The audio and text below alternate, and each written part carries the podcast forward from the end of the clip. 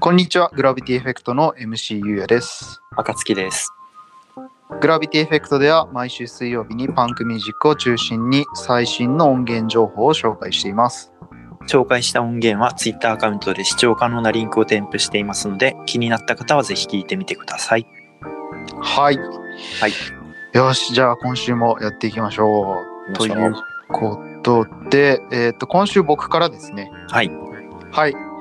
じゃあ、ちょっとまあ夏も終わりになって、うん、ちょっと涼しくなってきたのかなっていうタイミングで、またちょっと僕は暑苦しいバンドを紹介したいと思います。はい。えっと、アメリカの、えーセントルイス、セントルイスっていうと、アメリカの中の大体真ん中ぐらいですね、五大湖のちょっと下ぐらいっていうイメージ持ってもらえるとありがたいです。そこで活動しているハードコアバンドのタイムプレッシャーというバンドになります。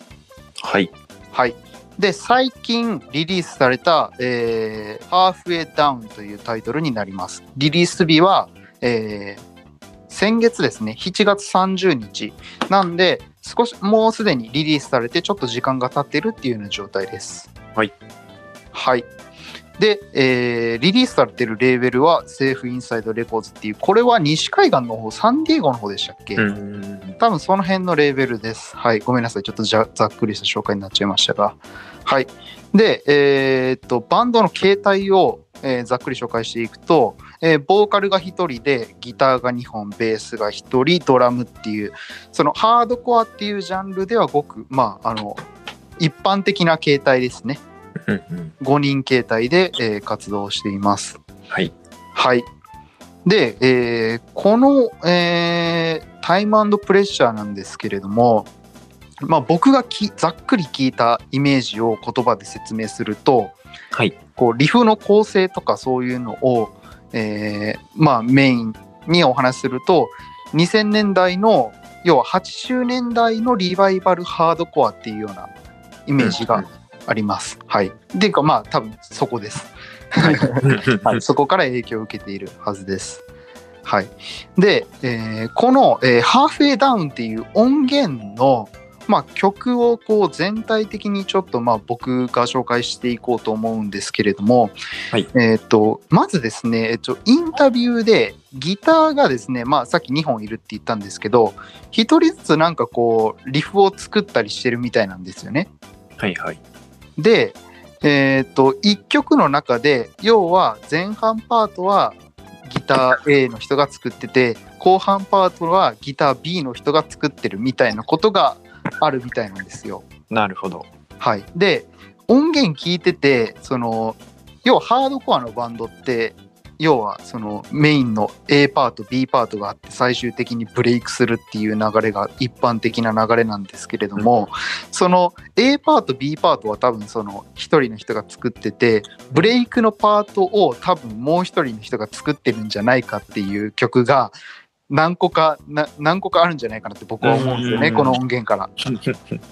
要はちょっとその前半と後半でリフの雰囲気が変わるんですよね。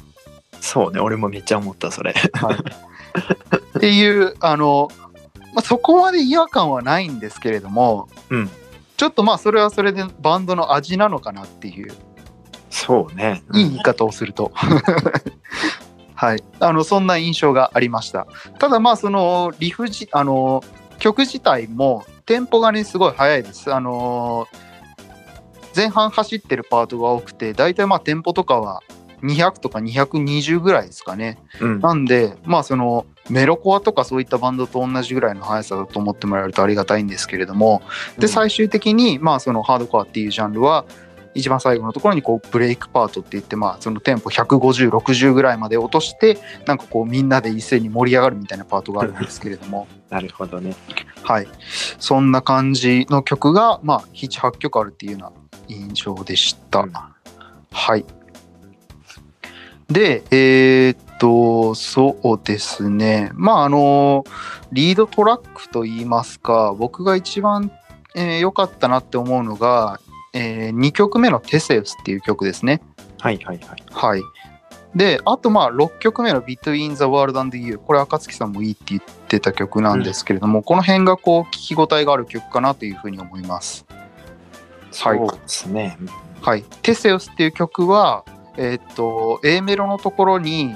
こう、いい感じのね、あの、アルペジオなのかな、あれは。アルペジオっぽいリフが入ってて、ただ、あの、音源自体全体的にね、すごいタイトなんですよ。タムとかキックの音がしっかり出てるんで、うんちょっとギターの音が弱いかなっていう、まあ、僕の一個人の意見なんですけれどもそれでもななんかこううまく形にはなってるんですよね。うん、タフよね、確かに。うん、聞いた感じが。多分あそこのギターの出し具合によってもうちょっとなんかエモーショナルなバンドになるか、それとも今みたいな感じのちょっとタフな感じのバンドになるかっていうイメージがだいぶ変わるんじゃないかなって僕は思ったんですけど、曲ね、作ってる人が2人で多分、そうよね。そのうんエモーショナルな方向が多分 A メロ、B メロの人で、そタフよりがうんブレイクパート作ってる人で。そうなんですよね、うんブレイクのパートもブレイクのパートで結構ギター動くんですよね。うん、ねそうねね。うん、そこもなんかこうちょっと聞きどころに一つかなというふうに思います。はい、はいはいはい。そうですね。でまあそのあとはまあうん何話そうかな。まあその僕がパッと聞いたバンバンドのイメージなんですけど、まあに2000年代の、えーバンドだとちょっとまあその雰囲気違うんですけどブルーマンデーっていうバンドがいて、はいあのこのタイムプレッシャーのベースがね多分これあのアクティブのベース使ってるんですよはいはいはい。ちょっとねあのベベンベベベンベみたいな結構なんかベースの印象が強いっていうか、うんでそのふその感じがちょっとなんかブルーマンデっぽいなって思ったのがまあ一個人の意見であとドラムの雰囲気はカインド・ザ・ット・キルスっていうバンドがいるんですけどそんな感じの印象を持ちました、なるほど。なんか確かにさ、その結構唐突に変わる感じとかブルーマンデーっぽいなと思う。エモーショナルパートからそうきたみたいなはいはいはいはいのはね、すごいわかりますね。うんうん、ブルーマンデーはね、ブルーマンデーもいいんで、まあ、ブル涙ーマンデ涙のブルーマンデー聞ー。いてもらうと、はい、嬉しいんですけれども、うん、はい。なんかでもその辺よね、俺もあの、カウントミーアウトとか、うん、シンキングシップスとかね、上々の、パちょっと上々っぽいパートの A メロはシンキングシップスとかっぽいなって思いました。そうですね。なんかそういったバンドをベースに、なんか音作り自体は、結構なんかこう、コンプがしっかり効いてるような感じで、それこそ2000年代じゃない、ん ?2000 年代っていうか、まあその辺のちょっとまあ代表的なバンド、キャリーオンってバンドがいるんですけど、うんなんかあんな感じのこうサウンドプロダクションに寄せてってるのかなみたいなこともなんか一人で妄想したりしてました。あのさね、キャリーオンな音源もね LP の音源もバチバチやもんねそうですね。まあタフやねあれは確かそそうですね。結構その音作り自体でタフに寄せたりとか、よりなんかエモーショナルな方向に寄せたりとか、それだけでね、雰囲気変えたりできるんでね。にうーんあのキャリーオンはなんかそうですねうん確かに、うんサウンドの面音作り的なあれだと確かにちょっと近いものがあるのかもしれないそうですね。まあうんこの手のこの手のジャンルやってる人で多分キャリーオンっていうバンドを聞いてない人はいないと思うので、うーんそうね、120% 聞いてるはずですよね。はい。まあでも僕が、あのーちょっとね、今回から新しい試みとして、はいなんていうんですかね、結構こういう早いバンドうんを紹介するにあたって、やっぱりこうちょっと僕もそうだったんですけど、うん要はそのメロコアとか聞いてた人も、やっぱりこういうバンドハマってくんじゃないかなって思うんですよ。うんうん要はその、テンポが速いってやっぱこうね、それだけでやっぱ興奮しますし、うんやっぱハードコアのバンドってメロコアのバンド以上にこうパッションを感じる部分があるんですよね。うんうんなんでこうメロコアのメロコア的なサウンドが好きでそれにプラスこうパッションを求めたりとかうんそのみんなで歌い上げる感じを求めてるっていうような人はこうなんていうんですかねタイムプレッシャーとかこういったバンドを聴いてみるのも面白いかなと僕は思います。そうねそうねうんはい、そういう抜け方を僕もしてきたんで、まあ僕まあ僕もそうですねはい、そういう人にもなんかこうぜひおすすめしたいバンドではあります。ですね。うん、まあなんかサウンドプロダクションとか曲曲のクオリティも高いし、うん、高いですね。うん、結構刺さる人はハードコア聴かないハードコアっていうジャンル聞かない人もいるとは思いますね。そうですね。はい。ということで、まあ、あの音源ぜ、ぜひチェックしていただく人は、2曲目のテセウスっていう曲と、6曲目多分 LP、LP ごめんなさい、レコードだったら、B 面の1曲目になるのかな ?Between the World, World and You っていう曲があるんですけど、この辺からこうチェックしてもらえると、うんあの、とっつきやすいかなというふうに思います。うんうん。はい。ぜひぜひおすすめです。はい。ということで、えーっと、私、ゆうやはタイムプレッシャーをご紹介いたしました。はい。はい。じゃあ次、暁さんの方お願いします。はい。じゃあ僕の方、音源紹介させてもらいます。はい。今回僕が紹介する音源は、えーはいスプリットの音源になりまして、ほノルウェーのポストロックエモ You Could Be a Cop とドイツのはウいォーキーアコースティック、アミッド・ザ・オールド・ワンドという、え2つのですね、アーティストのスプリット LP になります。う。おー欲張りですね、暁さ ん。 頑張ってください。二つ。はい二つだと思いますが。はい。ちょっと駆け足で多いので、ちょっといきますね。はい、お願いします。はい。えっと、リリースの媒体がレコード LP ですね。はい。と、えっと、全曲ではないんですけど、各種サブスクリプションと、はい。あとバンドキャンプで曲が公開されてます。はい。はい。リリース日が8月の27日なので、もう本当に出したばかりですね。ああ、もう、ほ、ほぼ、そうですね。もう本当昨日にみたいな、昨日、今日みたいな感じですね。そうそうです。はい。えっと、ジャンルとしては、まあ、You Could Be a Cop がエモとかインディーロック、ポストロックで、アミット・ザ・オールド・ワウンドの方が、うんままあ、フォークとかそういうアコースティックのジャンルですね。はい、若干バンドとしては毛色が違うっていう感じですね。うんですね。うんうんうん。はいはい、ありがとうございます。で、えっと、このリリースに関す、あの、リリースしたレーベルなんですけど、ちょっとたくさんありまして、はいドイツのですね、はいアダギオ8013っていうレーベルと同じドイツ、タイムアザカラー、はい。 UK ストリクトリーのキャピタルレターズ、はいノルウェーのスローダウンはい。と日本のモータープールレコーズですね。はい。えっ、と、全部で5個絡んでる。5つのレーベルが絡んでるって感じですね。そうですそうです。はいはい。結構エモとかだとよくある感じなんですけど、はい。なるほど。やっぱりそれだけいい音源というかリリースしたい各レーベルの方がリリースしたくなるような音源なのかなと思います。はい。ありがとうございます。先ほどでですね、先ほど紹介した通り、ユークとビアコップの方が国がドイ、えーすいません、ノルウェーの方で、はミい。ッド・ザ・オールド・ワウンドの方がドイツですね。のアーティストになります。うんうんうん。で、ちょっともうこのまんまですね、各バンドのちょっと詳しい説明に、バンドというか、アーティストの説明に移っていくんですけど、はい。 You Could Be a Cop の方がですね、はい。中心メンバーになるのがですね、モルテン・サウンダルさんですかね。はい。元ですね、Youth Pictures of フローレンス・ヘンダーソンという名前なが、ちょっと長いんですけど、長いこのバンド、長はいい、やってた方が中心となって、まあ、弟のマリウスさんと2人でやってるエモのプロジェクトになります。はい。兄弟プロジェクトっていうような感じですね。You, えー、you could be a cop ですね。そうです、そうです。で、はいまあ、音源リリースごとにあの楽器の他のメンバーの方入れたりだとか、ゲストボーカルを入れてやってるっていう、まあ、基本はもう2人でやってるプロジェクトですね。はい。で、えーっとですね、アミエイミット・ザ・オールド・バウンドの方が、はい。はい、ダニエルさんが、まあ、これは基本一人なんですけど、はい。プロプロジェクトになりまして、ダニエルさんがやっていまして、この方がですね、バンドもやってまして、はい。イッシュズ・えーオン・ア・プレーンっていう、これ90、実際90年代活動してた 90s エモですね。ほうほう。あと、えっと、ダクト・ハーツっていうエモバンドも今、現在進行形でやってます。ああ、なるほど。じゃあ、もともとバンドやってたけど、この音源に関し、この音源っていうか、あの、アミタザオールドファンドに関しては、ソロでやってるっていうような感じなんですね。そうですね。はいはいた。だまあちょっとエモとは、エモの要素もあるんですけど、ちょっとガラッと変えてアコースティックでやってるプロジェクトというふうになります。はあ、なるほど、なるほど。うんはい。はい。ありがとうございます。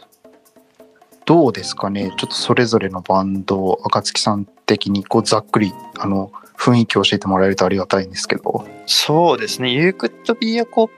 プはですね、まうんあ、ジャンルとしてはさっきもちょっとお話出たんですけど、エモとかポストロック、インディーロックで、うん。はい。で、アミット・ザ・オールド・オンドの方が、まあ、フォークとかそっち影響かなのかなって感じはするんですけど、はい。はい。うーん、そうですね。まあ、ちょっと近いバンドとしてはですね、ユークッド・ビアコップの方から言うと、まあはいクリスティ・フロント・ドライブとか、はい。ちょっとむず、うーん、そうですね、大きいバンドで言うとミネラルのセカンドとかが、まあ、ちょっと曲によっては近いのかなっていう感じがしましたはね。あ、はあはあはあ90年代的な要素もあるのかなっていうような感じ。そうですね、90年代、もう多分大元たどれば 90s のエモだとは思うんですけど、はい。なるほまどあ、。ちょっとその辺が有名なバンドだと近いのかなとは思いましたね。はいはいはい。わかりました。はい。ちなみに、アミット・ザ・オールド・オンにあ関そうですねしてはどうですかね。そうですね。えっと、これあの、ゲットアップキッズのですね、マッシュ・フロイヤーさんがやってる、はい。これも結構アコースティックで、一応バンド形態ではあるんですけど、ニューアムステルダムズっていうバンドがいまして、はいはいはい。ちょっとそれも結構渋い感じの、エモの影響もあるメロディーがいいようなアコースティック、フォークって言っていいのかわかんないですけど、サウンドをやっていて、はいはい。ちょっとそ、そのバンドに結構近いのかなとは僕は思いましたね。ああ、なるほど。なんかもっとゲットアップキッズの人っていうだけでなんかこうそそられますね。そうですね。うーん。えー、なるゲッほトどアップ。キッズやってるけどね、まだ。 あ、ごめんなさい。元って言っちゃいました ね。申し訳ないです。 はい。あ、そうかそうかそうか。もう、あの、ゲットアップキッズから抜けられたわけじゃないんですね。あいる、いるいる。はいはいはい。ごめんなさい。はい。うん。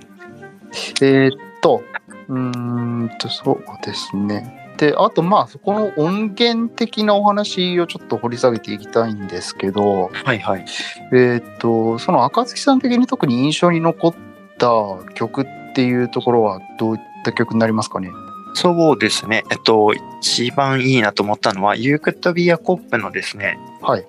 の側の版の、えっと、は最後の曲になるんですけど、Still the Same ってい。はいう曲がもうめちゃくちゃいいなと僕は思いまして、はあ、はあはあ、なるほど。はい。これがちょっと僕は一番ちょっと聴いてほしいのか、いい曲になりますね。はい。僕も、はあ、はあ、はあと言ってますが、あの、一番いい曲だなと思ってます。ね まあ、全体的にいいけど、やっぱこれ飛び抜けていいいいよね。そうですね飛び抜けていいですねなんかその、僕のそのエモの勝手なイメージというかその、要はその A パート B パートっていうその最初の方のメロディー結構その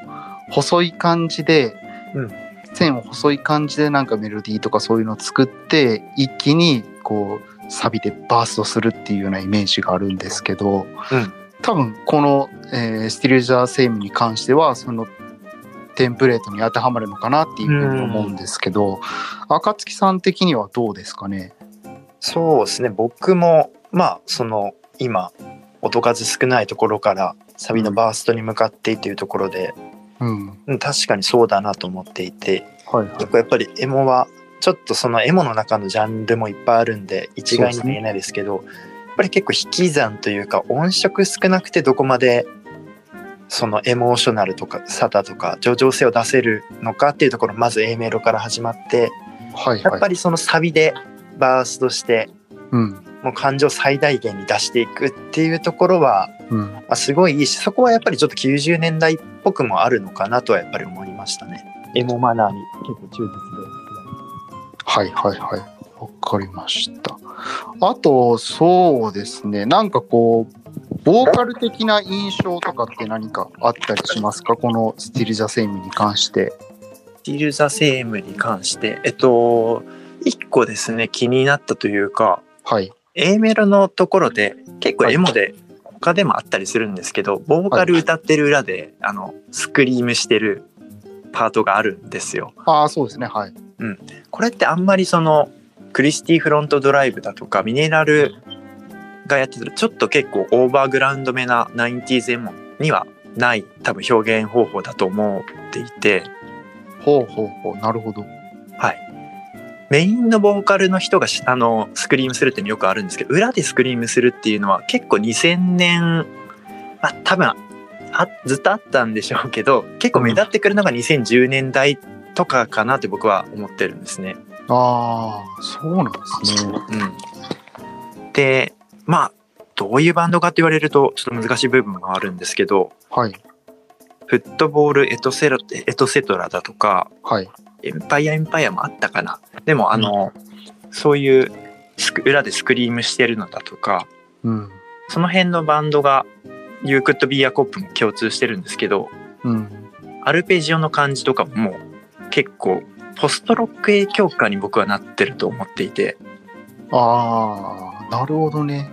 そうか言われてみるとそうかもしれないですね結構ミニマルに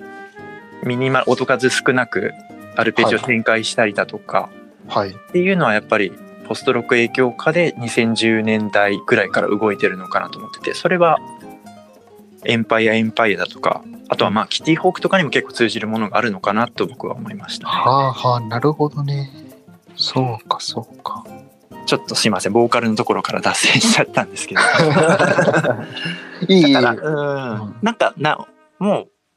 キュークッド・ビーアコップの方はその90年代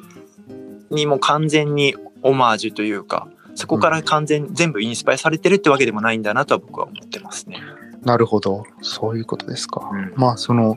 ボーカルの歌い方一つでも結構そのなんて言うんですかねどっから影響を受けたのかっていうのが違ったりするっていう、うん要は大きなポイントがあるんですよね、うんエモっていうジャンルとして